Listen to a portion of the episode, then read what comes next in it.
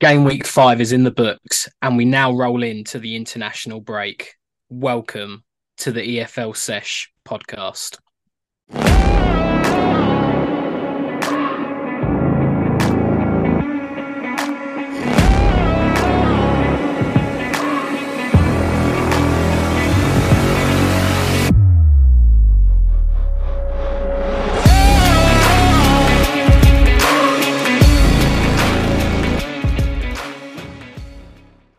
Hello, hello, hello, and welcome back to the EFL Sesh podcast. I think this might be episode 11. I might be wrong, but I know we're in double figures now, which is mad. Um, I'm Andy. I'm obviously one of the co hosts here on the podcast. And as usual, I'm here by the better co host, Joe. How are you, mate? Oh, even better. I've been described as the better co host. Hello. Just the one hello from me, never the triple hello. As it, it, always, always, always imitated, never, never bettered. Um, I don't know. I yeah. don't know why I always do for the three hellos. It seems to be my gimmick. I think that might be my gimmick moving forward. Hello. I hello. like that. You can be the Matthew McConaughey of EFL like analysis. I, I think that's a that's a, that's a niche market that I can tap into, and you know, yeah, it'll be something I can you know go full time. You know, quit my job and do that for the rest, and go into the sunset very very happy and a very wealthy man. Probably, yeah. I mean, that seems like an easy route to money. So yeah, fair enough. I, would understand being left behind for that. To be fair, you've uh, you've managed to carve out quite the niche. Oh god, you've got my life plan now, and you know that I'm going to ditch you in the next six months. So it's yeah, uh, well, uh, it's fine. I can I can brace myself for it. Nice, nice. Well, how, how was your weekend, Joe? Did you get up to much?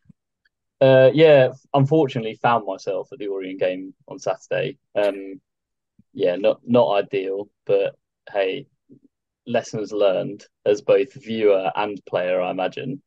Uh, lessons learned as viewer get far drunker before before turning up. Um, and lessons learned as player probably get far less drunk on the night before because I imagine that's the only excuse they've got for the, the, the shambolic display on Saturday.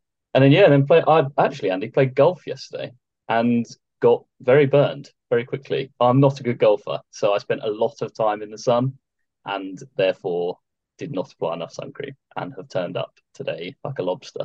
But Honest, honestly, playing golf in the sun is just an absolute like it's just you're bound to get uh burnt in that because it's so open mm. and it, it, the weather at the moment is absolutely nuts. Like I was working today and I've never been so warm working in my life. It's absolutely roasting out there today. Mm. Um, so yeah, you know, another lessons learned: make sure you take sunscreen on the golf course. That's uh, yeah. for anyone, not just Joe.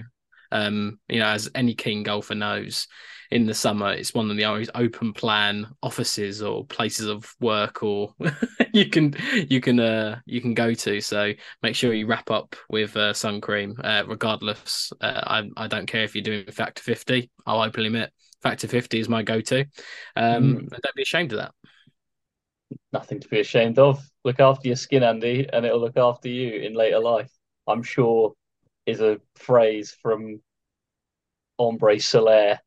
Is, is that a brand or have I just made that? I don't know. I think it's. Ambre Solaire. Uh, uh, it might be. Yeah, I think you might be right. yeah. So. but yeah. if not, there you go. Now we've got our own brand of sun cream to spin off. So oh, exactly. Yeah, that, that'll be that'll be my business. When you swan off into the sunset as the Matthew McConaughey podcast extraordinaire and I'm left picking up the pieces, I'll yeah, I'll get into sun cream.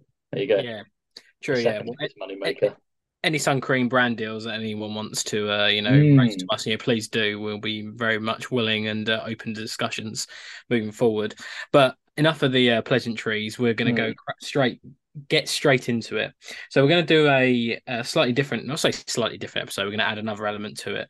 Um, as the EFL or general transfer window is closed, we're going to start with um, our general thoughts of the transfer window, how we thought it went, and also me and Joe have before this episode, and we haven't conversed, um, our top three transfers for each of the leagues uh, so far.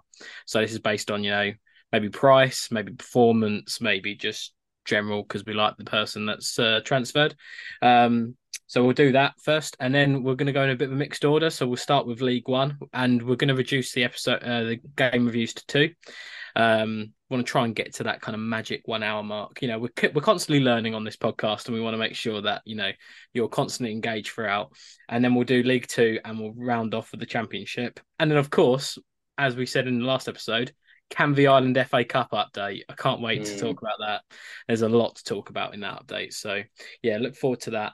So Joe, let's get straight into it. Talk to me mm. about the transfer window. Obviously closed last week on Friday. Yeah. Um, what's been your overall assessment of the transfer window in the EFL season? It's well, blimey, that's a large subject. I was, you're right. We didn't converse before, and that has definitely taken just a general question. Um, just a general question. Yeah, interesting. I, I guess one comment from me looking at it, I think it can be quite easily chopped up between uh, Championship, League One, League Two.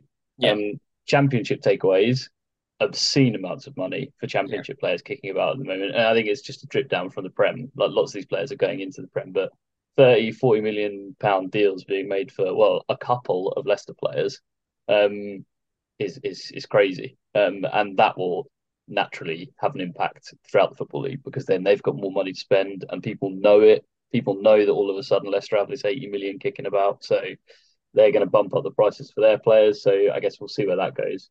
Um, League Two, I'm jumping about a bit, but League Two, really interesting to note actually that there are.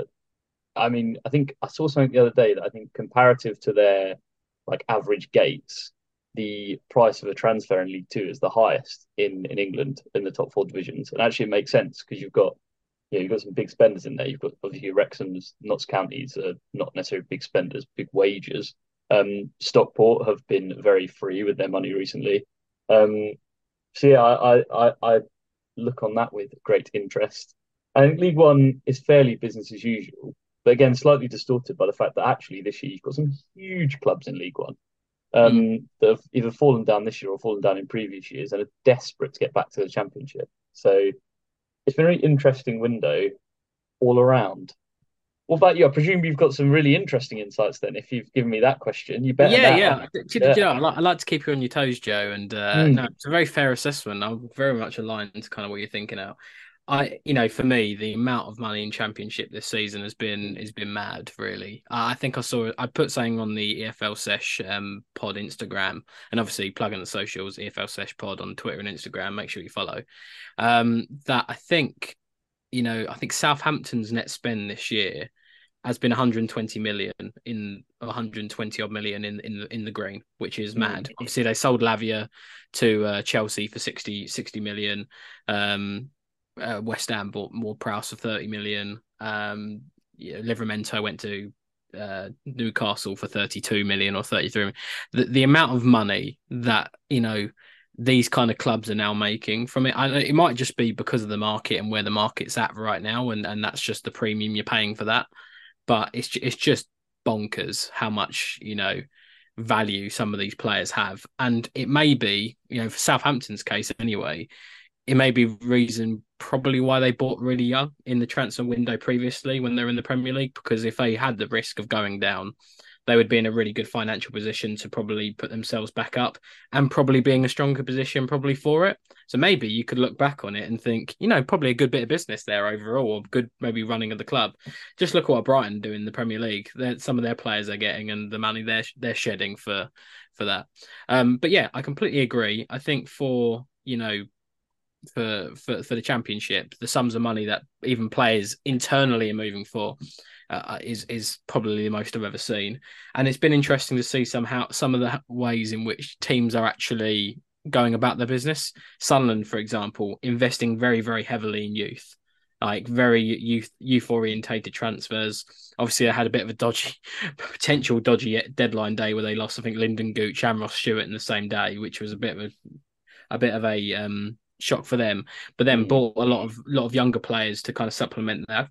And you you see maybe teams coming up, you know, from from League One and other, you know, and maybe the lesser teams really digging into experience. Look at QPR's transfer business. You know, they bought in um, uh, Steve Cook, I think, from from Bournemouth. You know, some very good experience in the league. Norwich have bought Ashley Barnes in from you know from Burnley when he got released. So it's been interesting to see how I think in the champion specifically the tactics in which they've actually gone to spend. Whereas you know, League One, I think, is very like assessment, like you said, very loan heavy. Uh, what I know is very loan heavy mm. signings, not many permanent signings. Um, and League Two, yeah, as I said, it's just a gift that keeps on giving. Some of the transfers have been mad in that league, and it just, I think, it just justifies why we love that league so much. It's just so many good players and and experience, even top, you know, high end EFL players coming down to play for teams like Wrexham and Notts County and and them and them lot that actually is making this league very very exciting for the neutral. So yeah, that's kind of my general assessment of the transfer window in my eyes anyway. Um, but yeah, it was a I was looking at deadline day and uh, I, it was I, I, I, it's the first time I've really dissected the EFL business and on deadline day. Mm. There's so many deals that go on deadline yeah. day, isn't there? Some agents are making some money. yeah, honestly, like, oh, it's it's nuts. But that's our summary done. Mm. We'll go hmm. straight into our top three um, transfers. I think so far, we think so far in in each league. So we'll start off with the championship. So Joe, do you want to give me one of your top deals so far? You know, based it could be based on performance, maybe value for money, um, maybe just because you like that player generally, or the club, or the business. So talk to me about your first first player. Uh, I love this. Uh, I, immediately, I'm going to disappoint you, Andy. My top three are top three because they were randomly generated for me. I thought every transfer, every transfer has been unbelievable this season. Nice. I can possibly prejudge whether they're good or bad. So I put every single in for the Championship League One and League Two into random number generators, and it spat out three names per league. And I, boy, do I have some names for you. Go for um, it. My first one then is a is a Preston inbound Jack Whatmough from Wigan on a mm-hmm. free. Mm-hmm. Yeah. Um, straight off the bat, circa 2014 when he was at Portsmouth, the best lid I've ever seen. That's well worth a Google. Um, yes, obviously spent his early years at Portsmouth for playing a starring role in Wigan's League One promotion and ultimately unsuccessful Championship campaign last year.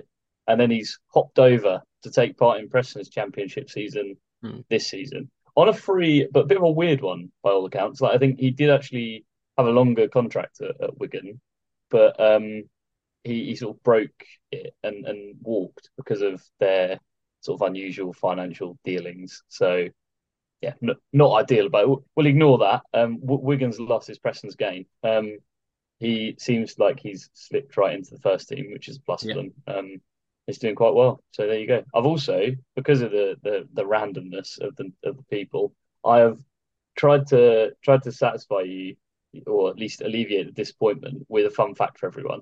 Um, nice. And Jack Whatmough from Gosport, who claim that Gosport is a derivative of God's Port, and that's what they put on all of their signage, as you would.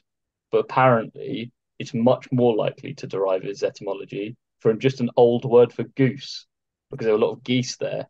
So, Jack, next time you're introducing yourself, make sure everyone knows that you are actually just from Gooseport, not Godsport. Thank nice. you. Thanks in advance. Andy, uh, over um, to you. Who's in the podcast there? I mean, it's getting any better than that, totally honest. What an absolute barnstormer of fact that is. Um, so my first one, and and I went more on just my gut feeling and mm. who I've liked so far. So I've gone for Jay Stansfield, um, who's uh, signed for Birmingham online from Fulham. Really started well in the championship, got two goals already. Kind of like relatively young player um, from one of his, I think one of his first loans coming out of a Premier League side, and I think he's fitted right into that Birmingham style. And I think he's supplementing a lot of the goals uh, that you know normally Jutkiewicz gets, and uh, and, and a lot of the players, you know, around him. I, have really rated Birmingham's transfer business anyway this this summer, and I think they've actually invested a lot. And I think a lot of the transfers indicate the kind of feel good factor at the club right now. But I think Jay Stansfield, he's definitely uh, stood out and got a good uh, equalising goal. I think against Millwall this week. So I think that was a it's a good um a good general loan signing. And and sometimes loan signings from Premier League clubs can be a bit hit and miss, but this one seems to definitely be hit. So I'd say he's one of my favourites so far. Love that. Great Go shout. It, Go for the next right. one. I've got a slightly more familiar name this next one, actually. Adam Forshaw. So nice. from Leeds to Norwich on a free.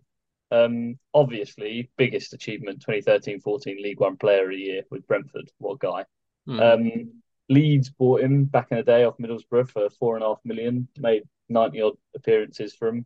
over the last five or six years, and then this summer released. Unfortunately, bit of a strange one. So I don't I don't think he I think he could have done a job, but yeah, released and picked up only a few few short days ago actually by Norwich.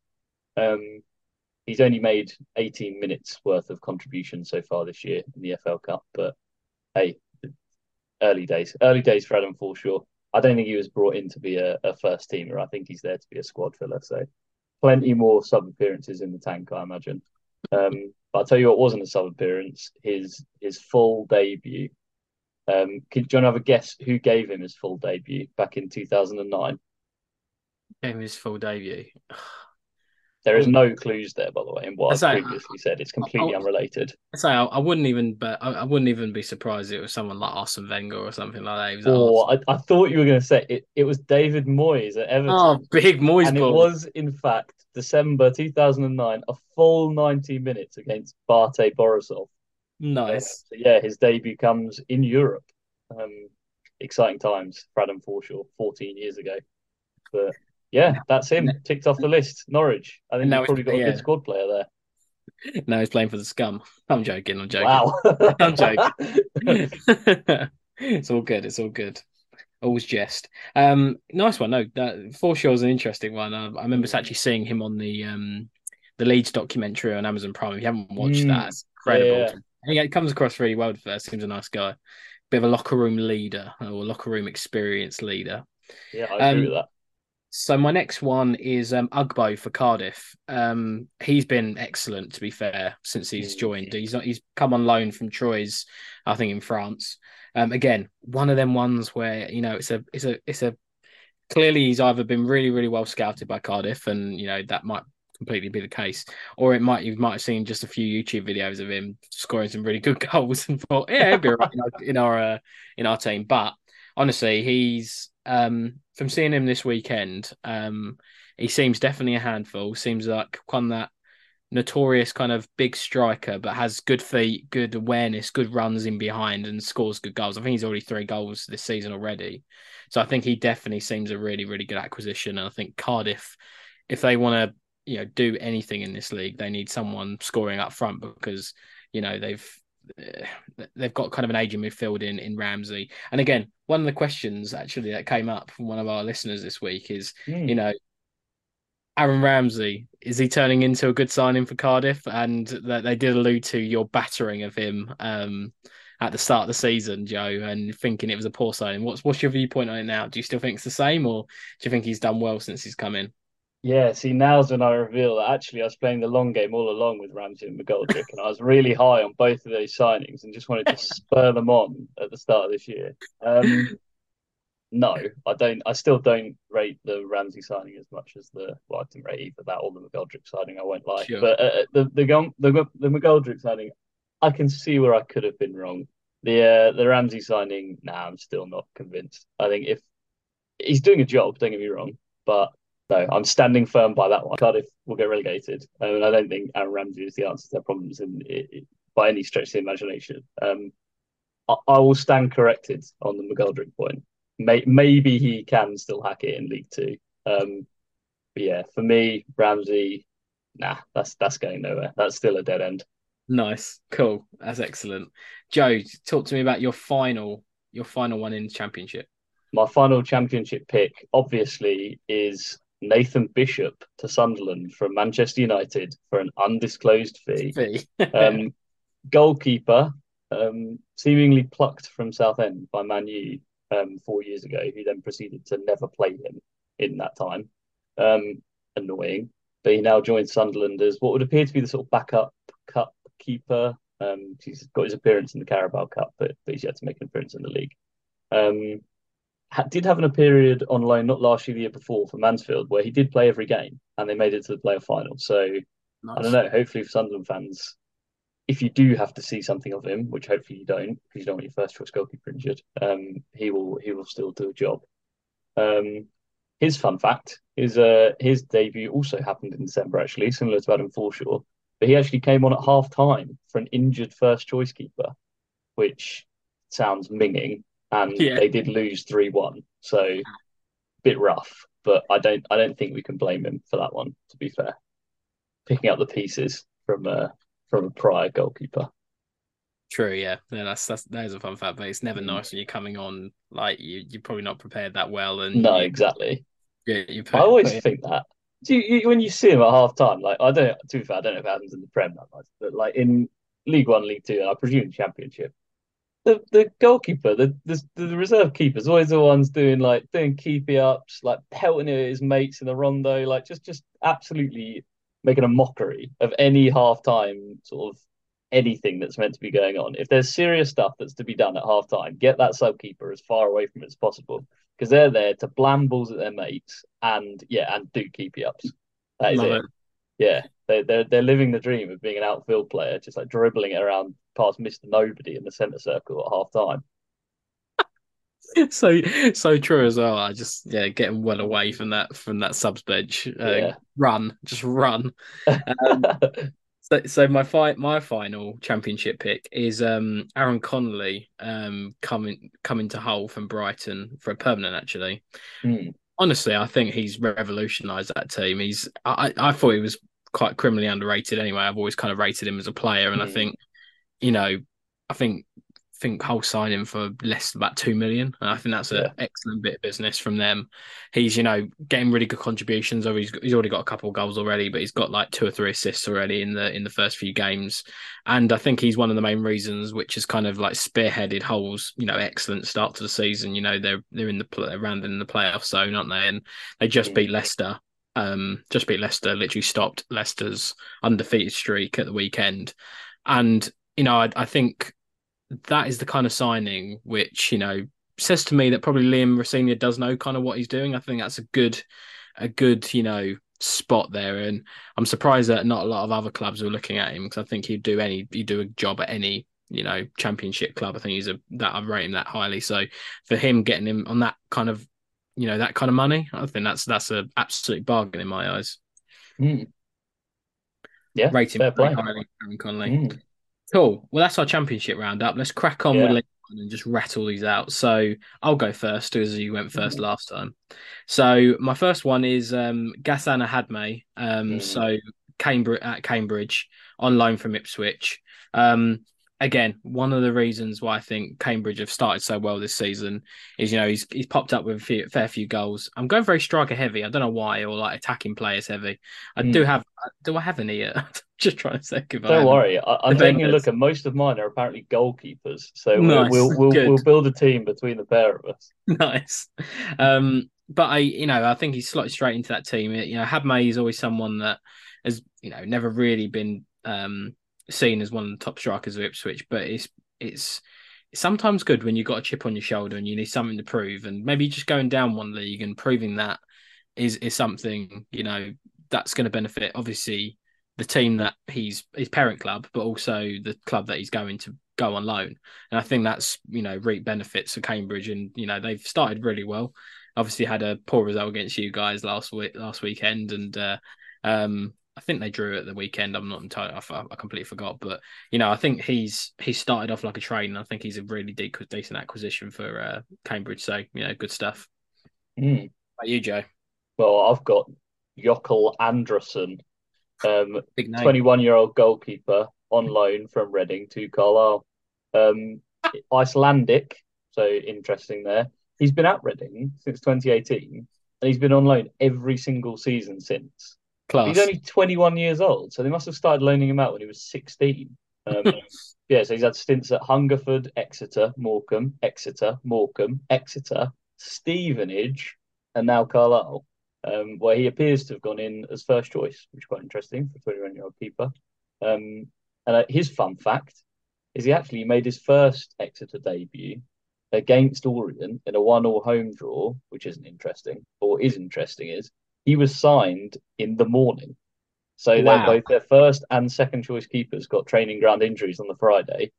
And then on the Saturday morning, they they flew in Jökull Andrésson from Reading. And uh and yeah, he managed to squeak out a draw against Orient. So yeah, I mean I mean not the hard not the toughest opposition, I imagine. We're pretty bad at the best of times. But yeah, they not not bad. Good going, Jok- Jökull. Nice. The two. Hey, That's- Again, that's- Jökull. Give a bell. I'll, I'll correct that for you live. That's emergency 30 day loan signing if I ever Yeah. did hear a story. That's amazing. So my second one, even though that Charlton um haven't started very well, and obviously we'll allude to obviously uh the Charlton manager Dean Holden obviously being sacked, and we didn't allude to it in our last episode, but Mm. um obviously a shame. I think he had something about him, but um you know they started quite poorly in the league, and a club like Charlton, you need to be probably challenging at the upper echelons of the table. So it will be you know, he certainly won't be the last manager to go in this. And we've obviously seen also the Fleetwood manager, my man, Scotty Brown, Yeah, fortunately sacked as well. Absolutely gutted about that. Oh, I, I, I lost sleep last night about that. I, I just felt so bad for him. No, but obviously they've had an absolute disaster class at the start of the Yeah. season as well. So again, probably um, deserved, but obviously in my mind, just big man Scott Brown, and uh, hopefully you get a job very soon. But who knows? Um, but alluding back to Charlton, um, I've chosen Alfie May, um, coming permanently from Cheltenham to Chel- Charlton. Yeah, again, Charlton have been really poor, but he is, you know, he's one of the shining lights of that team this season. I think to me that was an excellent bit of business from Charlton because he knows the league, scored shed loads of goals for Cheltenham last season. And sometimes you just need a little bit of league know-how to get you up the league. And he's already scored three or four goals, got two at the weekend, even though they lost. Um, and I, I just think it's an excellent bit of business. You know, he's probably only cost him like you know half a million max probably for that signing. I think it's money very very well spent. I think he'll do well this season. I think he'll be one of the top top scorers in the league. Um, he just knows where the goal is, and I think he's exactly what you need at that level. I think he, you know, I think if you put him in Leyton Orient's team, for example, I think he improves that team massively. So I think it's a really good signing for them, and uh, you know, a good bit of League One know-how business. I think out of maybe not like the spending side, but I think it's a good signing overall. Smart business. A very astute observation, considering Orient can't buy a goal scorer that can score goals at the moment. Unfortunately, the pig isn't doing it from Ipswich this year. True. Yeah, we seem to have been sold a dud. For every Idris El Mizouni, there is unfortunately a Joe Pigott. So, yeah. Absolutely hilarious guy though. You should um go on the Ipswich Town YouTube channel and look at Coffee Club.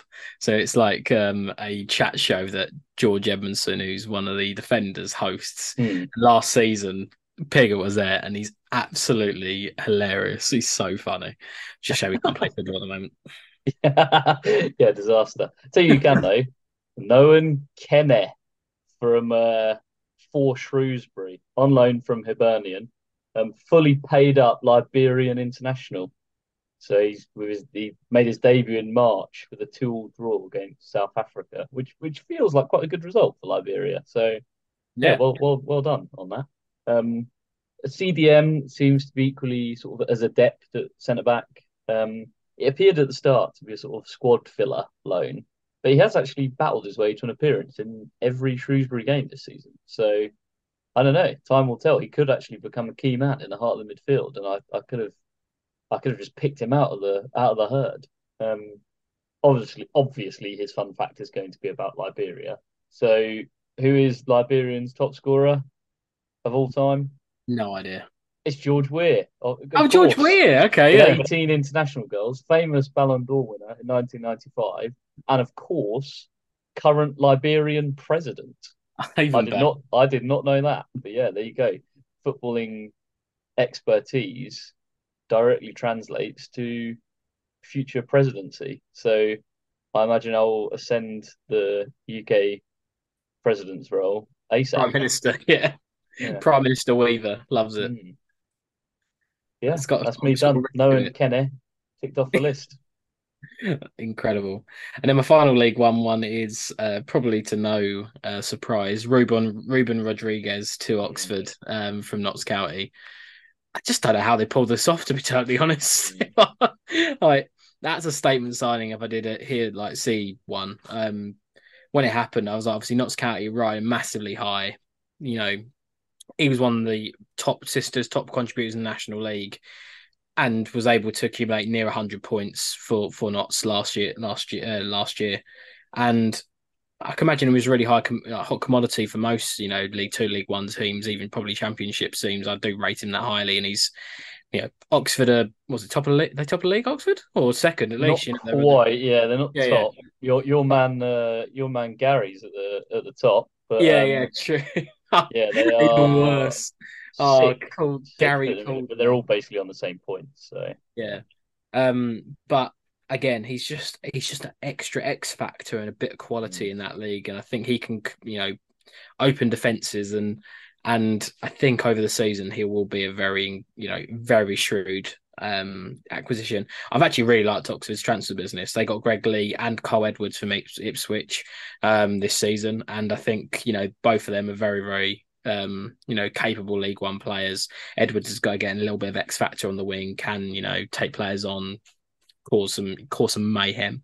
Um, but yeah, that Rodrigues one is more for me like it depends how he does because again it's two steps up, so it might you know is a is a big step up from the National League, but I think mm. he's he's got it in spades and I think he can do it. So it'd be, it'd be more like I think he, he's not the, the the return's not been as much as probably I expected at the start of the season. But I think over time it's going to be a shrewd acquisition, a very good acquisition for Oxford. I agree with that. I like Rodrigues a lot. Yeah. Um, but I'll tell you they didn't acquire this summer. They did not acquire Jayson Leutwiler, um, French Canadian, 34 years old, seemingly winding down his career. Um, highlights seem to have been the 120 odd caps he got for Shrewsbury, um, but he's just been bopping around the football league for the past ten years, really, just just living life. Really, um, doesn't seem to be brought in to be first choice. So I presume he'll be providing that famous Canadian wit and and I don't know professionalism. I don't know. I'm going with that um, to the Port Vale Goalkeepers Union. Um, the only thing I could really find about him, he was described as an all-round goalkeeper who collects crosses, which seems to me like just a goalkeeper. I mean, that just seems to be the role of a goalkeeper to like be a goalkeeper and collect crosses, but we shall see. It, it, it sparked the thought in my mind of would you rather, Andy, Ipswich sign a new first choice keeper that is an unbelievable shot stopper but can't come and collect corners like crosses, sure. or some sort of weird gangly like Pantilimon monster who lets in every one to one he's ever faced, but yeah, every cross he just like one hands and starts Harlem globe trottering it around the defenders and then sort of like eats it out. yeah, just the Pantilimon shout absolutely got me. He was absolutely humongous, wasn't he? Just enormous, six yeah. seven or six eight or something. Like, what the hell's um, going on? Where did they get from? I, I, I think, I think mm. probably the good shot stopper I'm taking. I think over mm. the lanky, yeah, one to one because well, again, it depends what league you're in. I think if Championship, you'd yeah, rather agree. stopper. Yeah. League One, League Two, probably you take the lanky guy that's good at good at corner stopping because it'd be more set piece heavy. Yeah. Um, so it depends what league you're in, but we'll have to. Hey, hundred percent. That was an open-ended question that there actually was a correct answer to, and and and that was it. So yeah, well done. Big big tick for you, and big tick for Port Vale for bringing in our man Jayson Leutwiler. I'm assuming it's Leutwiler. Could be Leutwiler. I don't know why I'm adding a V there. Leutwiler. Um, again, Jason, get in touch. I imagine you've got loads of free time. Um, yeah, let us know. We'll correct that. Nah, it's, uh, it's, uh, that's my league one transfers. Love done. it. And we'll we'll rat, let's rattle off League Two because I want to make sure we get into the the the, the game review. So my oh, my yes. three, I'll go through my three in League Two. Mm. So my first one is Ashley Nadesan. Is it for Gillingham? um, mm, permanently yeah. from Crawley. I think he's started really well at Gillingham.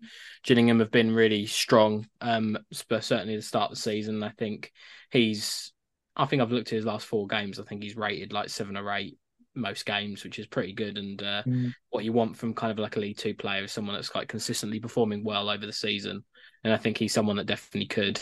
I've got your favourite signing of the League Two transfer transfer window, Dave McGoldrick to uh, Notts oh, County. Yeah, I just it, it, it just works, and the Macaulay Langstaff uh, McGoldrick uh, partnership is just uh, bearing fruit right now, which is great. Um, kind of does make me happy that you absolutely hate his guts. So it's um, and then I've got a bit of a rogue signing. Got James McClean going from uh, Wigan down to Wrexham. Mm. Uh, that shocked the hell out of me. I didn't expect yeah, that. Very odd. Very odd signing. Don't know whether he actually he might be like an Aaron Ramsey, a bit of like a you know statement signing or good in his yesteryear and maybe not Mm. the not the player that Wrexham want, but as statements go, that's it. What are your three, Joe, for League Two? My three with name and rapid fire fun fact are D'Mani Mellor into Sutton from Wycombe. Um, born in 2000, so I guess that my prospects of a football career are now officially over.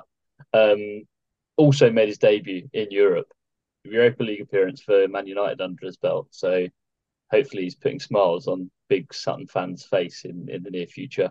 Um, Josh Neufville seems to be a winger going into Wimbledon from Luton. Um, his first goal, obviously, in the Birmingham Senior Cup against Boldmere St Michael's, and the FLSS jobs board continues. Um, so Boldmere St Michael's currently recruiting, or the Mikes as they like to be called, currently recruiting for a club secretary. So get your CVs in. yeah, And finally, Kieran Agbaby um, from Dover to Gillingham. I mean, the Gillingham manager seemed to admit that this was just like a, a wild punt. They were just like, well, his stats look all right, and like he seems keen, so we'll bring him in. Um, some places list him as a centre mid. He's apparently a forward. My call, my claim for him will be based on his two appearances so far against Lordswood and Sittingbourne, who I think I've played against at some point in my Royston Crow days. Um, this guy is going to be the, the Jude Bellingham of League Two. So love big snap up your snap up your Ag Baby shirts, start preparing for them to retire the number thirty six because he's going into the history books as Gillingham's best player of all time. Kieran Ag Baby, you heard it first. Although given my current form with that sort of claim, I imagine he's about to break both of his legs and they just or they just fall off and he just can never play football again. So it'll be one or the other. Uh, let, us hope that doesn't happen. I'm yeah, touching. fingers crossed. Fingers crossed it's the Jude. Fingers crossed. Yeah, that's that's uh, doesn't happen. But yeah, that's um that's one of the calls of the century, I think. So yeah, let's, see how that goes. Mm. Cool. Well, that's our transfer window roundup, Joe. I thought that was uh, that was quite interesting and a different Mm. uh, for the for the viewers and listeners. So we'll go on a quick break and then we will do our normal game week review of League One, League Two, and the Championship. See you in a mo.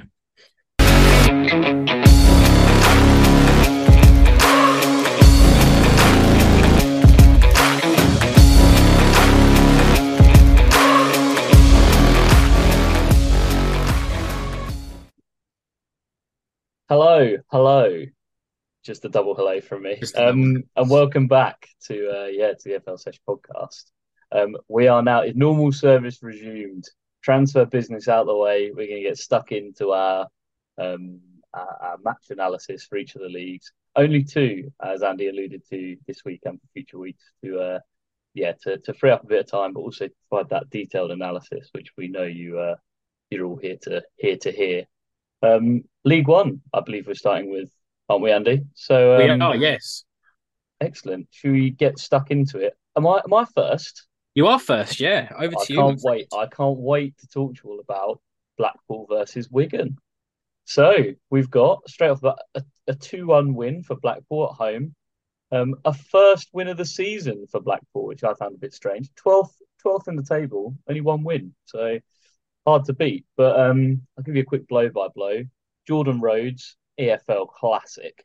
EFL classic. What a hero. Yeah, Four no. minutes in, tucks one in, Blackpool 1 0. You're laughing. Um, a couple of first half bookings for time wasting from Blackpool. Love that. Game management in full effect. Um, and the, clearly it worked because the time it took them both wasting and getting the yellow cards, they only added two minutes added time onto the first half. So mission accomplished. Neil Critchley pats on the back all, all round when they get in. Um, come out second half, nothing's happening. Couple of bookings, couple of subs, not all five subs though, disappointingly. 89th minute, Josh Magennis pops up. One all. Wigan think they've stolen a great away point. Blackpool are fuming. Neil Critchley's like, couldn't we have just wasted more time? In fact, they wasted just the right amount of time. Seven minutes goes up on the board, and in the fourth extra minute, Kenny Dougall, assisted by a player called Virtue Thick, which I absolutely love, um, crashes one home, 2 1. They bring it home. Great home win for Blackpool. Happy days. First win on the board. Um, stats seem to insinuate what they insinuate every week. Um, all the stats that matter are in Blackpool's favour, but possession way on Wigan's side. Seems to be a common theme this year in the football league. Yeah, possession basically. If you have a lot of the ball, you're in the bin. You, you're destined to lose the game. Um, conversion rate, we know you love it, Andy. Seven yeah. shots on target from 14 and, and and three shots on target from six. So 50% from both teams. So both doing a pretty decent job of that, to be fair. Yeah, we, we'll let them off. Um, but yeah, a, an interesting game more so because basically as soon as we said Wigan were doing great guns, they've lost two in a row. And mm. yeah, Blackpool, who previously couldn't buy a win, but equally weren't really doing anything. Well, they just couldn't score. They couldn't score and they couldn't concede, so they were just drawing all the time. But now they seem to have uh, unlocked the key. Um, who knows? Maybe they, maybe they'll start firing at the table. But yeah, first win under their belts. They're probably feeling good about themselves. Yeah, definitely. I think it's definitely an excellent result for Blackpool, and uh, it's lovely when you get a goal in garbage time. And oh, uh, amazing! It's, it's, amazing, and it sends the sends the crowd happy. Can we also appreciate that Blackpool do the standard four four two formation? Yeah, that is rate that so highly, and a massive oversight on my end as well. Not pointing that out, like in like now we are in the era of four two three one. Like that's yeah. just what everyone plays. It's the standard formation now. It's double pivot. No, Neil Critchley has come in and he's gone, fellas, we're playing four four two and we're time wasting from the thirty first minute. Okay. Brexit football. exactly, exactly. Brexit football in, in full effect. So yeah, fair play. And it's getting results. That's what we all want to see. And he's put got he's brought back Jordan Rhodes. He's like Jordan Rhodes up front. He's like Huddersfield 2010. Yeah. Like he's bringing it back. Grime. Yeah, can't, uh, can't wait. Can't wait to see where this season goes. Up the Blackpool, honestly. If you carry on doing this, you might become my next favourite team in the whole of the EFL. To be four four two, just gotta lo- just gotta love it. Like take me back to the eighties and just four mm. four two was king. Um, but yeah, no, I, there's nothing else really to say. I think, like you said, the um, the, all the stats were in pretty much Blackpool's favourite bar possession. Mm and it looks like they definitely deserve to win the game. And uh, I think uh, you know, a good result. And yeah, a little bit of a sticky period for um for Wigan. Need mm. to get back on the old W column and keep the train running because I think you know that they obviously were at a disadvantage at the start of the season anyway, and they just need to get they need to you know get some wins under the belt to you know get back on the whole you know promotion push or the playoff push mm. certainly. Not too quickly though, because they're keeping us out of the relegation zone at the moment. So if they can, uh, they can lose a couple more until Carlisle, Bristol Rovers, and Reading start doing a bit poorer, and then uh, and then yeah, then they can win to their heart's content. Definitely, hundred percent. Well, let's move on to our second game and our final game of our League One review. Um, Portsmouth Peterborough. Um, mm very good game actually of what I've seen on the stats and one of the highlights. It was a bit of a back to back or back and forth game, but um, Portsmouth came out on top three one at home. Um, again, I think Fratton Park's a pretty you know hard stadium to go to anyway. And when the crowd are certainly on on the team side, I think they're they're quite formidable at, at home certainly. Um, but it was Peterborough that went one 0 up. Um, Jones gets a goal on the twentieth minute, and then Colby Bishop gets one on the thirty eighth, and then. Uh, bit of a sucker punch for Kamara, 43, to take him into half time at 2 1. And then a really nice time to score, 59th minute to make it 3 1. A bit of a mountain to climb for the second half. And probably they were able to see the game out pretty pretty convincingly from that. Um, it, again, uh, you'd love it. Mousinho's used four subs, maybe not as many as you wanted mm. to. Darren Ferguson only using three subs, so that's you know that's that's pretty poor on his poor on his end. Sorry mm. out, Darren. Um, but again, all the stats are leaning towards Portsmouth. Two point eight three expected goals, eighteen shots, three big chances, three goals for uh three goals for Portsmouth. Exactly what you love to see. Um, but uh, uh again, I think Portsmouth cooking site this season. I'm I'm I'm hey, I'm beating. I'm, I'm, I'm beating yeah, I'm beating. Six. I'm yeah. beating a six, enjoying them, enjoying seeing them play. Um, you know, seems to you know, when you got is it Josh Morrell and in the in the midfield, I like him. Is that his name? I think. It's... Well, Joe Morrell. Well, not Joe not Morrell. Joe. Anyway, red yeah. card in this game. For... Oh, he did get a red card, didn't yeah, he? Two, two yellow yeah, cards for persistent fouling. Like, are you stupid? Maybe. Well, that's where John Mousinho has to come in. You know, he has to get him off. He has to use that fifth sub and go. Morrell, I'm saving you from yourself. You're out of here. Um, because they'd won the game at that point as well. Just that's a, that's a silly red card. Um, yeah, that is. and hopefully it doesn't doesn't impact their their their season next couple of games. Yeah, they've certainly got good strength and depth. And also, yeah. you know, they must have been again listening to you, Joe, because uh, Mousinho's bought in three subs in the 83rd, 90th, and 90th minute. So that's yeah. even exactly. love that. Rate that. Yeah, he's, he's, doing his best anyway. He's, he's he's trying to he's trying to get those sub stats up. Yeah, but but from from what I've seen, I, I think you know Peterborough Peterborough always a team that I've always fancied, like just always fancy in that league and to do really well. They've been a bit very up and down this season. And I know they had a bit of an issue with the Clarke Harris signings. I think they were supposed he was supposed to go to Bristol Rovers on the last day on transfer mm. deadline day, and that didn't happen. So I wonder how they're going to integrate him back into the team because they need him. They need him in this squad certainly because he's the one that's going to get in the goals. I don't know about this Mason Clark fellow, but I don't. He's definitely not. He's no uh, Clarke Harris. He's, he's no he's, Clarke Harris. No Clarke Harris. Well, so if if they can keep him in. off the team sheet for the next couple of weeks, that'd be good because Orient have Peterborough away not this Saturday, next Saturday, and I intend to go. And if we could not get turned over, that would be that'd be very nice. But at the minute, Peterborough are on a three-game losing streak. Mm. They're going to play Cambridge next, who I don't know. They they might lose, they might win, but they'll probably derby, so that, isn't it? Got, it is, yeah. It is big W. And so let's say you got four losses in a row. Who better to play than Leyton Orient? They're just the, the, the three point givers. We are nothing but generous to teams that are on terrible runs. So, yeah, if we could avoid that outcome, that'd be good. Yeah, there you heard it here first, and we know that Darren mm. Ferguson is a loyal listener to the pod anyway. Yeah, so agreed. Listen, listen here, here. That's uh, mm. that's that's exactly what we're, we're saying.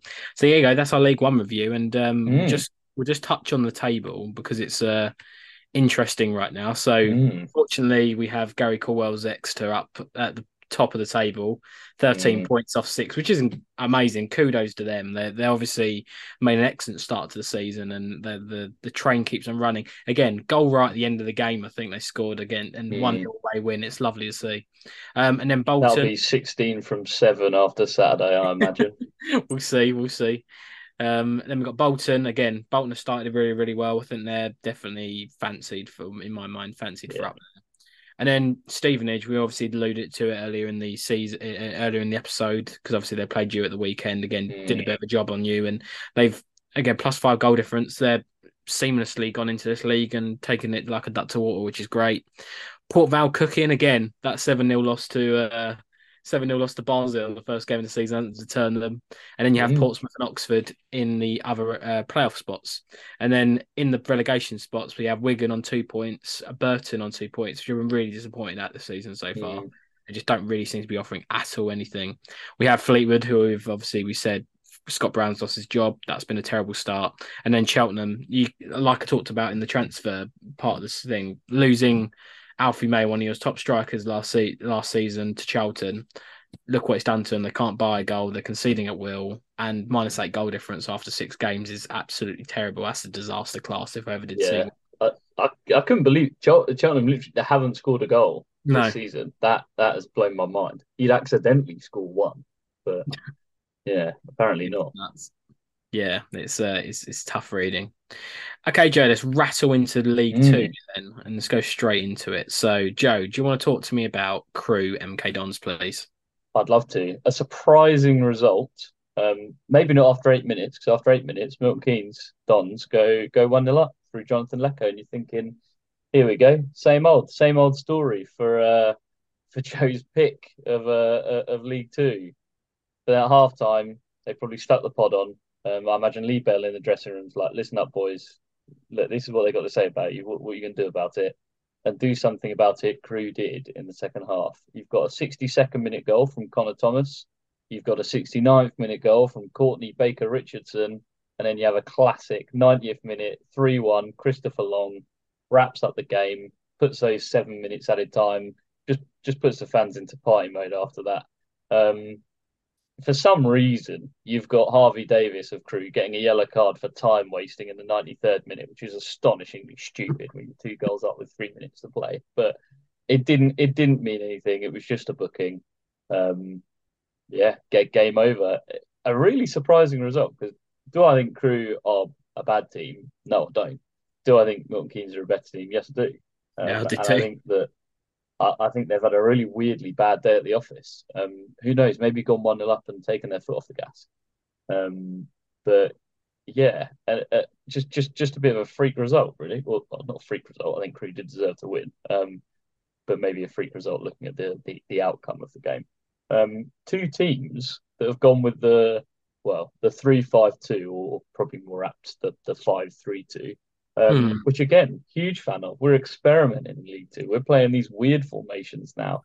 um, if it's not four four two, I like the fact that you're just going off piste, like going, yeah, we're making our own rules now. Um, yeah, big fan of that. I just thought I'd point it out because I I enjoy a five at the back. Um, I, I do too. If, if Yeah. you got good, if you got good wingers or good like you Mm. know wing backs, then I think it's a very useful, um, a useful formation, especially if you can if you have good midfield players to essentially you know flood the midfield and you can dominate in the middle of the park and then you let your fullbacks just run wild. It's uh, it's interesting to see depending if they're uh, they're brave or not. Yeah, I was Mm. very surprised about this result. MK Dons been flying. I've really rated Jonathan Leko. I think he's started the season off incredibly well. Um, but you know, clearly, clearly the manager's done well at half time. He's he's rallied them up and really nice times to get goals. And I suppose again, something to think about. Isn't it really nice when both your strikers get goals for for you? Like both get contributions. You know, it's not just one carrying the other. It's actually both getting them contributions, and that'll do their partnership the world of good, right, for the season coming up. Because it's not just one player, you know, one player doing the burden of the goals, right? You need to spread the goals across the team, of course. But when you have both players getting contributions and goals, no, that's that's incredibly underrated, and that'll do them the world of good, I think. Yeah, I do agree. And actually, you say it, MK Dons' sort of second striker, if you will, went off after after 40 Yeah. minutes. Obviously, Ashley Hunter picked up an injury and has to get subbed off. So, yeah, maybe that has a bearing on the result as well. Uh, I'm sure MK fans will be hoping that it's not for long. Um, yeah, interesting point. Yeah, yeah, it's interesting, but yeah, good result for Crewe. That'll do them the world of good. Uh, they've had a bit of a mixed start, I think, to the season Mm, so far. yeah. So, so So- scoring lots of goals, but conceding lots as well. Yes. So that that'll that'll give them a, a lot of good air of confidence, and let's see how they let's hopefully they use that as a bit of momentum and get get a run going. Um, I'll rattle on to the absolute gunslinger of a game in League Two of Stockport Crawley. Um, Stockport, they've just baffled me this season. Mm. Like so far, I know they've baffled you, Joe, this season. Making But- a mug of me. Yeah, it's we obviously you know with their squad, you know they they should be right up there with with some of the best best teams on paper in that division by far. When you've got players like you know um, Louie Barry, you've got Nick Powell in that team. You know you've got it's, it's just some unbelievable unbelievable players. Uh, Paddy Madden, like he's knowing that he's a bit of an EFL legacy as well. Paddy Madden. Yeah. Um, yeah, eh, but they've had a shocking start to the season and they just scraped here with a 3 all draw. And Mm. it's it started off well. They they went 1 0 up with Louie Barry. Seemed to be a good goal from what I saw on the highlights. Um, and, and, and then actually went 2 0 up. So started off like a train, which is good, great. Sa- Sarovic, Sarcevic, I think, yeah, gets Mm. his uh, gets his goal in the 36th. And then Campbell gets a bit of a sucker punch goal in the 42nd for Crawley. Um, again, takes the game from relatively comfortable to a little bit more uncomfortable at half time. I always find a 2 1 scoreline at half time is a bit of a worry, I think. Yeah, a bit Especially if they, yeah, if they've got the goal. If it was one 0 and then you've gone in two one after scoring, that gives you confidence. But when you've conceded that goal just for half time, it's a different story.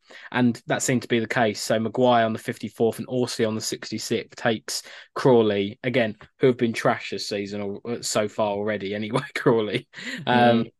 Going to a 3 2 3 2 lead. And then Alof, Al- Alof, or Alofi, I think, or Alofa. I Mm. don't know. I'm, I'm going to butcher that name till the uh, day I die, I think. But, um, he gets an 89th minute uh, equaliser to, I, I'd say, maybe appease the fans. They, they can't be happy, surely, with what Mm. what they've been seeing this season. Um, but again, it's not a loss. It's it's it's it's a draw. But for, for Stockport, they should be tummy tickling teams from left to right. Right, you know. They, the, the stats are definitely in their favour 54% possession, 2.13 goals expected, 17 shots, three big chances, three goals. Um, so you know, good conversion rate, but I don't know. It, it just seems like they're either just lacking in concentration, or it's just a level of arrogance in that team to Mm. think that they can, you know, with the team they've got, they can just turn up and and do over teams when they like. But we've seen in League Two already this season, anyone can truly beat anyone in this division, and no game's an easy game, and there's some really good, really good general squads in this league, and they're going to have to really just like get their concentration up and really, you know, work as a team. Because they seem to be just a team of good players, but as individuals, but maybe not a team. That's how I'm seeing them at the moment, and that's not me bashing Stockport. It's just what I've observed, and I think they just need to, you know, maybe just go back to basics, really sharp shop. It doesn't have to be exciting football to start with. Just get some get some, you know, assurances at the back, you know, and the results will come. But it just seems that they're trying to get all guns blazing and just it's just not working for him. What about you, Joe? Yeah, I agree with that wholeheartedly. And actually, I will bash them 2 0 yeah. up after 40 minutes at home against a team that, don't get me wrong, Crawley are doing well this year so far, but I still don't tip very highly. Um, yeah you've got to be seeing that game out. You you you can't. I mean, up until basically, like you say, they scraped a draw in the end, um, which is outrageous, really. Um, yeah, really inter- interesting because you know Dave Challinor's an experienced manager at this level, um, so I, it's very strange to insinuate that he might, you know, be allowing their concentration to slip as like a club. Like you'd imagine it's happening on a on like an individual basis um, like minor errors, minor mistakes across the field um, that are causing it. But it's not great times for either no. my predictions or Stockport fans. So if we could sort that out ASAP, that would be that'd be great. Thanks, fellas. Yeah, I just think I just think he needs to. Uh, they just need to, you know, get on a bit of a run. think then they'll be at the races. But I think I think I'm going to err on the probably they're a bit arrogant. They think they could have just run mm. this league and, and bought well and thought, oh, yeah, we've got the players now, we can do this. You can have the players all you like, but if you can't play as a team and can't can't keep the ball out of your net, then you're never going to get anywhere in this league. So, you know, this is a call to action. Stockport, get your get your asses into gear. I like that. Yeah, weird a weird fact that I noticed from looking at sort of this game. Um, Stockport have both scored more and conceded less than Crawley this year but find themselves three points and five places below them in the table. It's mad, isn't it, when you think mm. about it? So odd. Some of them the games have been nuts, though, absolutely mm. nuts. Cool. Well, that's our League Two review. So let's just have a look at the League Two table before we close. So, Notts County the McGoldrick Langstaff partnership is uh, bearing fruit, as I alluded to. So they're top yep, on. As, as I predicted at the start of the year, obviously. um, and then we've got MK Dons um, on 12 points, as well as Gillingham. Um, Barrow, Barrow, again, Barrow mm. are cooking. Barrow are going about their business. Um, uh, under the radar, and it's good to see. And yeah, eleven points off six. AFC Wimbledon. Um, again, I didn't really fancy them this season, but they've you know started okay, ten points, five plus five goal difference, and then you got Newport and Mansfield also on ten points, um, propping up the uh, the playoff zone. And then at the uh, unfortunate end of the table, we have uh, first game gunslingers Sutton on three points, and mm. still Donny, what is going on there? Yeah. Like, well, I'd say good result this weekend actually. Got yeah, a draw, got a nil-nil draw against Swindon, and actually yeah, that is going down result. to ten men at half time as well with Tommy Rowe, an idiotic straight red in the third minute of added time in the first half. Is puts you as if you need that if you're Grant McCann. At the bottom of League Two, at one point, and all of a sudden one of your best players is getting himself sent off by chucking yeah. ridiculous challenges in it, when you should be thinking about the half-time oranges. Um, yeah, not not a bad point to to pick up at home that from a Doncaster perspective. But no, fair point. I'll need and a few more. and and I'll I'll give um I'll give Wrexham their due. Kept a clean sheet at the weekend. Mm, yeah. win against Tranmere. That's the exact type of result. We talk about Stockport needing a one 0 win or just a yeah. sharp shop.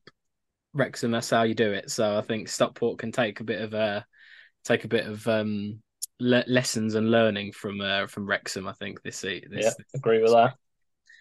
Cool. Well, let's finish off with the championship, which again mm. seems to again bring some excellent games and some mm. shocking results. And you're going to talk to me about one of them, Joe, and that is Sunderland Southampton. It is indeed. So pretty much as predicted, um, Southampton to Sunderland. No, quite quite the opposite, I'm afraid. Sunderland five, Southampton nil. Um, a, a, rapid start from Sunderland. Jack Clarke with a, a first minute goal. Um, love that straight out of the blocks. And then Pierre Ekwah um, adding another after seven. So 2 nil up straight off the bat. Love that. Tell you what I hate Abdoullah Ba getting a booking for simulation in the first half.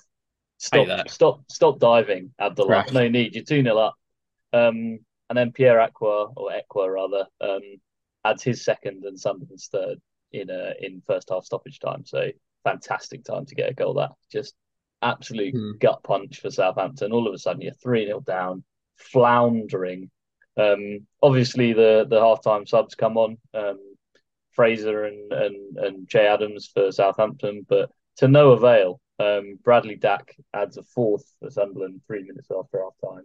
And then big Chris Rigg gets himself on hey, in the 82nd minute. 16 year old, isn't he? He, he? he, sticks one in in the 95th. Um, Tony Mowbray said he doesn't play kids, he only plays men. And my word, Chris Rigg is a is a 16 or 17 year old man. Um, what a guy. I can't, I can't get enough of this Chris Rigg fella. Maybe maybe he's my my championship Jude Bellingham shout, but he's less of an unknown. Everyone knows he's really good. Um, yeah, Chris Rigg, 95th minute, 5 0. Um, Southampton sent packing. And uh, I'll freely admit, not a result that I saw coming. Obviously, Sunderland and Southampton, actually, when you look at it, haven't had two weirdly different seasons, to be honest, both, both fairly similar. But yes, did not see that coming from a relatively youthful Sunderland side as well, um, with an average age of is kicking around 22, 23 years old. So a lot of young, exciting players in there. Um, yeah, can't can't fault it. Can't fault it in the slightest. Didn't um, see it coming though. I didn't think. Not, oh, no, not losing five 0 and and uh, uh, how can we not allude to absolute Blackburn legend Bradley Dack getting mm. getting a goal as well? What a what a guy! Gotta love Bradley mm. Dack. Um, I mean, Sunderland's team is weirdly full of either like brand new children or like, well, sorry, children, brand new men, and um, and championship legends. You've got sort of Alex Pritchard in there, Bradley Dack, um, Jack Clarke. You know, experienced names in there, sprinkling in a bit of a, a bit of youthful exuberance with um, yeah. well, obviously Chris Rigg, your man Jobe Bellingham as well. Um, Played him as a striker, didn't they? Yeah, yeah, they did. It was very odd. They sort of went for the the the four six zero um, formation, but hey, it works. He's gone prime Guardiola when uh we used to play those Barca lineups with no striker in it, yeah, sort of rotating front four. That's what it's. Hey, Pep Guardiola, Tony Mowbray, same sentence, obviously. Um, give Tony Mowbray the tools, and he'll build you a shed. Exactly. The fun yeah. uncle strikes again. And also shout shout out um shout out to Luke O'Nien as well. I think he just signed a contract extension mm. at uh, Sunderland. And fun fact, I actually went to uh, I went to university and was in the same year and knew his brother as well, Jay. So big up J09. Oh uh, man, I fully thought you were going to say him then. no, like, no, no, oh, I didn't go to uni. I went to uni with his brother. I went to uni with his brother Jay. You, you hit me right at the end with the his brother. His brother, yeah. That's my that's my that's my little bit of claim to fame. Yeah. So yeah, fair enough. Well, yeah, what you need to do leverage that soft contact. We'll have yeah, Luke O'Nien on the on the pod in no time, talking about his role uh, in in this five 0 defeat of um of Southampton. He did pick up a, a tasty booking just before half time, so maybe you could come on and explain that to us. Love it. Good. That's what we like to see. Got, mm. got to have your defenders at least have one yellow card, right? Exactly. Yeah, it's not a proper game unless you've got a couple of bookings spread about the back four or five. Exactly. Cool. No, that's, that's, that's a good assessment of the Southampton Sunderland game. It's just nuts, really, and it was mm. uh it was first time Southampton have really had their kind of reality check back in the championship. Yeah. I think maybe they needed it. Maybe that's yeah, what they agreed to, to to to get back on get back on a run. Um, so we'll book in the uh, game week five review with uh, Coventry Watford, um, Joe. So again, similar to Stockport game, absolute gunslinger of a game, a thrill. Mm. Um, but again, two pretty decent sides. Coventry, I've always rated they they did very well last season, and Watford seem to have definitely maybe turned a bit of a corner. I think they've they've had a pretty hot, off decent start to the season, and um, yeah, it was a 3 0 draw. So it starts off with uh, Rajovic um, getting a goal on the 35th minute. Um, and then Van Ewijk on the um, 41st minute. What a great name that is. Mm. Hoedt uh, scores an own goal on the 64th minute and puts Coventry 2 1 up. And then, oh, actually, no, I got wrong. Martins gets 2 2 1 for Watford, then Hoedt on goal to make it 2 all. Mm. And then uh, Rajovic thinks he's got a winner on the 79th minute um, to make it 3 2 Watford. And then our good for it, I, I, I've always rated him. Godden gets a goal at the end on the 87th minute to make you know, I, I, think for a general neutral, they'll take a free all draw. It's probably mm. provide them a good a bit of entertainment on the Saturday afternoon. Um, you know, great game for the neutral, and it seems mm. to be generally quite an even game. Fifty-three percent possession to forty-seven. 14 shots for Watford, 16 shots for Coventry. It's, it seems to be very much a back and forth tussle. And mm. again, similar to maybe in my mind, this is different to the Stockport game because I think it seems that both teams truly went for it and just wanted the three points. And sometimes it's good to see that. I think, you know, sometimes, you know, Watford, I think in previous seasons have been guilty of maybe not scoring enough goals and and not going for going for you know going for kills and going for the three points. They've been a mm. team that likes to shut up shop and maybe play on the counter. But it's good to see him scoring goals and against you know going to the you know is it still the Ricoh Arena or is it the Coventry Building Society Stadium? I don't even know these days. um, uh, it's it, it's it's it's good to see, and I think Watford will take a lot of confidence from that result even though they, you know, let in a last minute um, equaliser at the end, going to Coventry and scoring three goals is always going to give you confidence.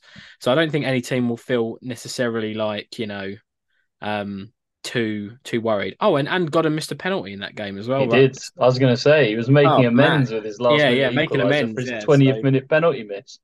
So maybe three all was a fair result in the grand scheme mm. of things then. Um, but for the neutral, good game. I I'm not too dissatisfied with either team. I think it's one of them ones where, you know, you get these kind of results. So it's a high scoring draw, and I don't think either team will be necessarily too too uh, too worried or too sad about it. What about you, Joe?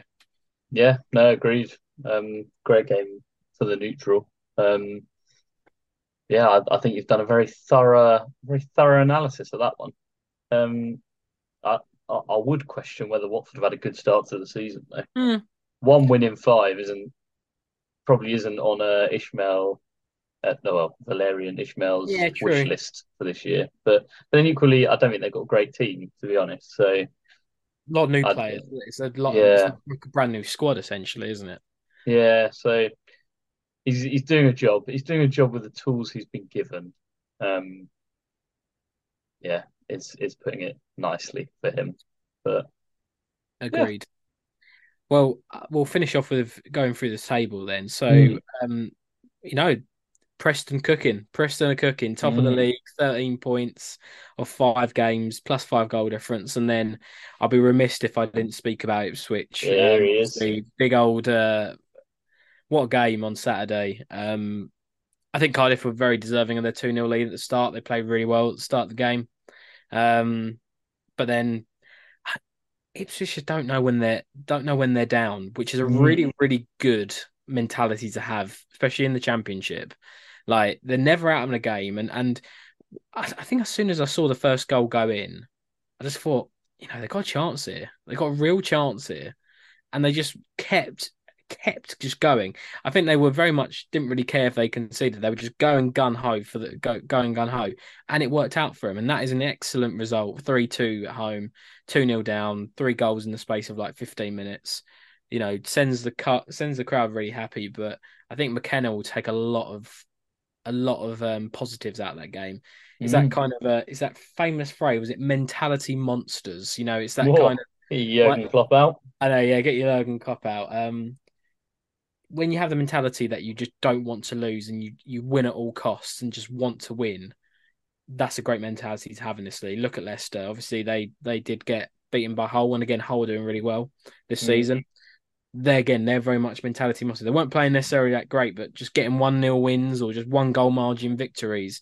But they would always grind out the three points. And I think if Ipswich carry on doing that, they're on track for a good season. I still don't think they'll get playoffs. I think there will be a period where they will get unstuck a bit and mm. get a bit humbled. But they've made an excellent start, and you know it's all good feel good around the club right now, which is great. Yeah. Hey, Sheffield Wednesday up next as well. So yeah, I know. Another easy three points, eh? Who knows? Who knows? They did. They did get off the mark against a. Uh, uh, you know who they play? They played um, Sheffield Wednesday. It was nil nil, wasn't it? At the end. Uh, yeah, they they got draw. Um, yeah. I believe it was Leeds. Yes. There you go. Brilliant result for them. Leeds, mm. you know, again scored four goals at Ipswich last week, and mm. they sharp shop, and and that's a good result for Sheffield Wednesday. So definitely not a foregone conclusion, but they'll definitely fancy themselves at Hillsborough. Um, then we've got Leicester on twelve, Birmingham on eleven again, starting off really well, as we alluded to earlier. Norwich again cooking a good season. They lost at the weekend though against Rotherham, which is a bit of a yeah. weird one. Mm. And then Hull, Hull, um, Hull are doing well. Obviously, Jack, uh, loyal listener of the podcast, will be very happy. He, him and his podcast fancied Hull and think they'll get up automatically. Bold shout, but they're doing all right for them for him so far, which is good. So shout out, Jack. And then, funny enough, I, I didn't think Swansea would be in the relegation zone so far. I was very surprised. I know they lost Piroe, big signing they've lost. Again, he was one of my Piroe was one of my potential signings of the summer with Ampadu mm. for for Leeds. I think they were two excellent signings. So again, I can see why they're potentially down there, losing a lot of goals um, in that team. Um, but we didn't think they'd be on two points after five games. It's quite concerning. And then mm. Sheffield Wednesday on one on one point, and then Middlesbrough. Yeah, what's going on there? Carrick ball is certainly not it's, bearing it's floundering. Maybe it was Chuba ball all along, and oh. he was just dressing it up as his own ball. But actually, it was Akpom ball. Yeah, we're finding it out the hard way. Yeah, it's definitely finding out the hard way. So yeah, tough, tough times for Middlesbrough. Mm. Okay, well that is our that is our game week five review for for the EFL, and uh, let's get straight into our prediction game, Joe. Um, because uh, we need. I can sum we... it up. I can sum it up in short for you if you want. Go for um, it. Let's if, get the games. Uh... let's get the games for. No, we won't do it this week because we'll. I'm thinking yes. we'll do like a preview of in the international break of a uh, you know get a pod in pod, pod out seeing how game six game week six and we can do a bit oh, yeah don't, that. don't worry I, I wasn't planning on picking any more games for the foreseeable future because we've both had absolute stinkers in, in game we? five. Um Sunderland Southampton we've both plumped for Southampton wins. Obviously Sunderland win 5 0 um, Northampton Wycombe, we both well no I went for a Northampton win. You went for a draw. Obviously Wycombe win um, and Mansfield Bradford, our League Two game, I went for a confident 3 1 uh, Mansfield win. You did call a draw 2 all, and it did end up nil nil. So the outcome of this week is 1 0 to yourself, which that essentially, yeah, it was a really poor, really poor showing. Um, which extends our uh, yeah extends uh, your lead rather to um to to 12 points versus 8 so work to be done but a game week to forget for the pair of us in reality. Exactly. Well, let's uh, yes, say next. Let's do it in our next pod. We'll do the preview of game week six, and we will. Uh, we may we may if if England have played, maybe during that we'll do a little bit of a summary of the England game, and uh, then we'll um. We'll Only if there are football league players playing. Yeah, Other true. That, yeah. I, will have no interest. Yes. yes, agreed and then um and then we'll do a um predictions for the next week uh for Love the it. next pod. So we'll do that. Um but to some finish off the pod, we can't not talk about yeah, this is what we've all been waiting for. This is what we've been waiting for yeah. for the for the last hour and a bit. So mm. um Canvey Island were in uh, first round qualifying in the FA Cup um at the weekend and I'm very very happy to say that they've made it through to the second round by trouncing Lowestoft Town 5 1. Um, five star performance all round. Yeah, see you later. See you later, Lowestoft. Get get in the bin. Um, Evans Evans Kouassi starts off the starts off the route. Um, again, friend of the pod, potentially getting him on in the next couple of weeks. Let's hope so. Um, uh, we have Sack getting a 42nd minute uh, goal to go in 2 0 at half time. And, and the gaffers clearly just said, let's just keep keep the foot on the metal, keep the pedal to the metal. Gets the third. Um, Hubble again. We talked about him last week. Seems to be doing pretty well. 55th minute goal, and then Salmon makes it four 0 74th minute. Sayer gets a consolation goal on the 77th minute um, for Lowestoft, but then Deslandes or Deslands sums it up 5 0 in the 90th minute to send the Canvey Island team and the fans at the Movie Star Stadium into raptures and gets them into the second uh, round of the uh, of of the um, FA Cup, and they'll be facing Braintree Town. I think. Yeah, local derby. Yeah, local derby.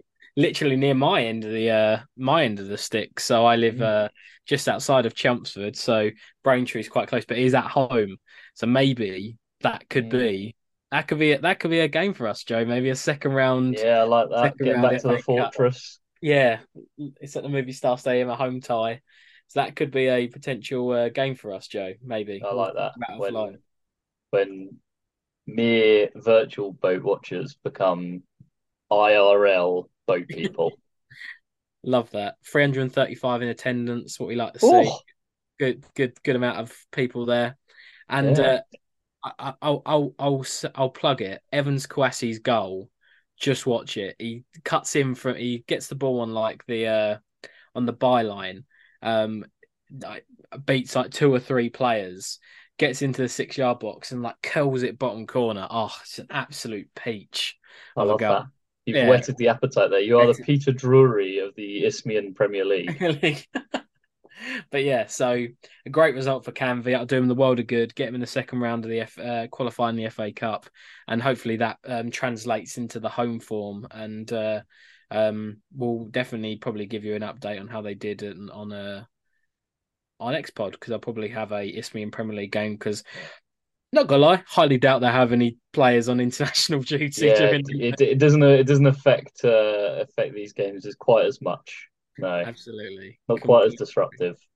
Hundred percent. So yeah, it's um, it's a good win and up the Canvey, and we look forward to see how they uh how they get on. But I think it's um it's a good result all round, and I think it's one that will do them the world of good. And uh, yeah, they've got Whitehawk on Saturday in at home in the Isthmian Premier League. So you know, lovely up the canvey, catch some birds in our nets, our our fishing nets.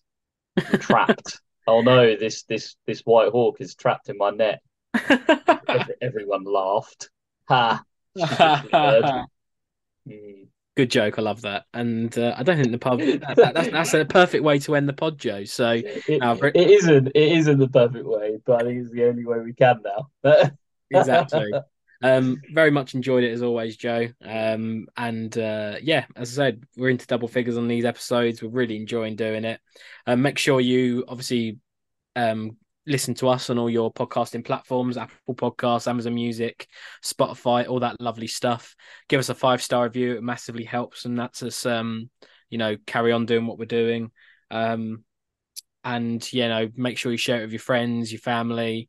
Um, you know, we'll get us on the get us on the Twitter and Instagram at EFL Sesh Pod. Um, and you know keep interacting with us. We like the fan interaction. We'll hopefully get some guests on very very soon, so it won't just be me and Joe talking. Mix up a little bit, but you know, as always, I'm I'm incredibly enjoying this, Joe. Hopefully, you are too. I'm indeed. I I, I look forward to all of these terrible takes being called out over the course of the season, um, and hopefully some of them not being so terrible. But the key is volume. The key is volume. I need to make enough claims that some of them just by the odds have to be true, and then it'll then it'll cover my bases. And then you'll be um, pray, uh, shouting about it for the next five years. exactly. Come. If this Kieran Egbaby one comes through, we're in the money. I'm I'm dining out of that for the rest of my life. oh god well we'll end it there um mm. thank you so much for listening everyone i hope you have a good rest of your day wherever you listen to it and up the EFL sesh pod you